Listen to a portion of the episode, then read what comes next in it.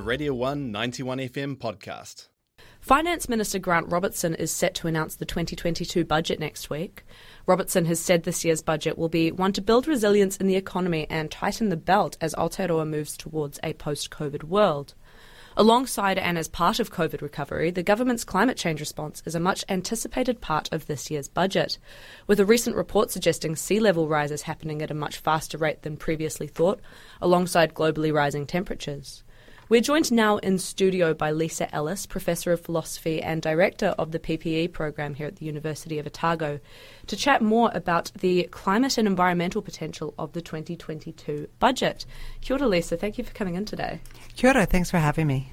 Uh, so, firstly, what is the scope of what the government can do, sort of environmentally, within the budget, and what's already been allocated to climate spending? That is a great question. And what they can do is a lot more than what they're planning to do. So, in terms of um, what has already been decided, for example, there's already a commitment for the proceeds from the emissions trading scheme to be allocated to climate reduction efforts. And on the one hand, this seems um, super progressive. It's a steady stream of funding that won't have to be renegotiated every year, and it shouldn't uh, be affected by changes in government. And that kind of um, stability when you're seeking to do forward planning is really important.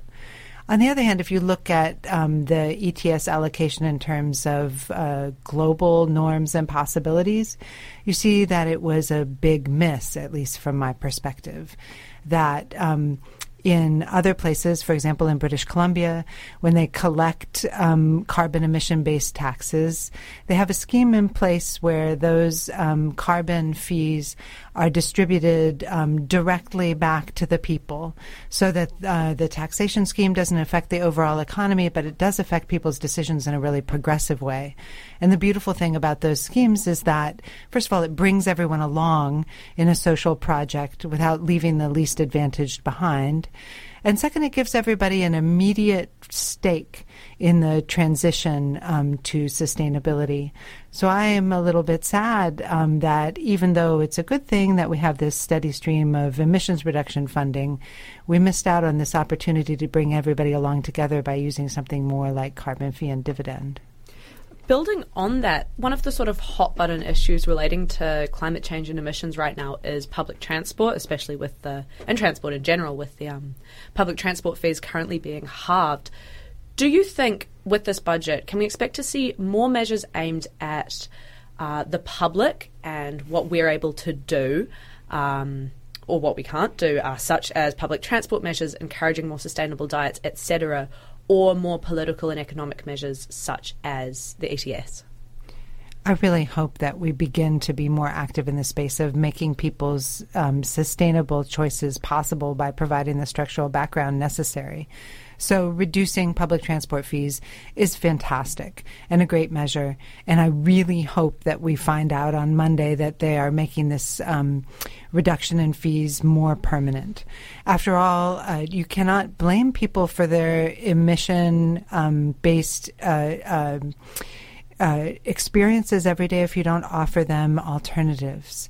So the usual debate where people say, "Oh, you must love the fossil fuel mobility regime. After all, didn't you use a car to get to your job?" is um, really mistaken people make decisions within a context um, that they were born into, and that uh, they haven't been asked whether they affirm that context.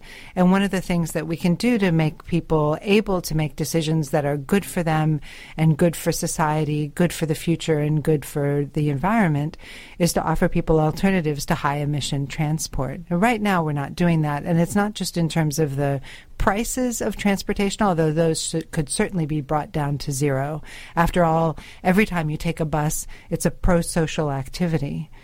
Um, on top of that, we really do need to um, adjust our city planning um, so that um, we have more compact cities that uh, reward pedestrian involvement. And we have to make it safer to cycle and to walk around the cities.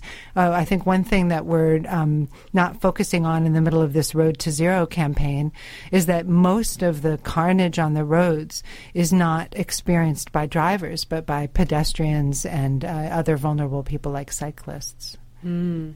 Um, building on sort of mm. alternative options, uh, the ACT Party has recently unveiled their alternative budget, and alongside a raft of other cuts, they would reverse some of the existing climate change policy we've got in place. Uh, looking forward a bit, but we've got a general election next year. Say we see a coalition government with National and ACT, or even a standalone national government. What climate measures might we see come from the right? Well, I was heartened um, by the national government leader uh, and uh, the prospective uh, national government finance minister and deputy leader both saying very clearly this morning um, that, of course, they're in favor of the emission reduction plan budgets and that they support the Climate Change Commission in its science based budget projections, and that they were part of the coalition that passed the Zero Carbon Act, um, which, sitting here in Radio 1, I want to remind you that the Zero Carbon Act, however imperfect, is a beautiful accomplishment of students organizing, thinking about their collective future. And it never would have happened without student activism. That's wonderful. Um, and finally, Aotearoa is, of course, a relatively small contributor to the global climate crisis on the whole. Can we expect to see any new international ties forged or existing ties strengthened as part of this budget with that goal of reducing emissions and slowing climate change? Man, I sure hope so. We are losing our always shaky international reputation incredibly fast. Um, so uh, sometimes we think to ourselves, oh, we're just a small player. Um, but the fact is, uh, nearly 40% of the emissions in the world are emitted by people who would conceive of themselves as small players. Mm. If the small players don't come along all of us um, will lose the climate stability that the last 10,000 years allowed us to enjoy. Mm-hmm. Um, moreover, um, Aotearoa, New Zealand has incredibly high per capita greenhouse gas emissions. If you think about um, even just in the present, not even thinking about our historical disproportionate emission, if you think about the present, um, our per capita emissions are higher um, by a factor of two than the UK. Um, they're higher than the world worlds um, by more than a factor of three. Uh, it it doesn't comfort me that they're not quite as high as the emissions in the United States because I don't consider the United States a global leader. Mm. So when we do things like step onto the world stage and use our one moment of moral authority to get the IPCC to change its plan from encouraging plant based diets to encouraging so called sustainable diets, that damages our international reputation. We shouldn't have done that. And it's uh, a shame that the sort of shine on clean green New Zealand is being lost. I do think we have an opportunity with this budget to rectify that. Um, after all, there are some real firsts for us. Um, for example, we are the first country in the world to require transparency in climate risk reporting of our major financial institutions and corporations. And that's enormously important, even if it sounds kind of technical. And it's great that we have the Zero Carbon Act constraining us, even if it's radically uh, insufficient.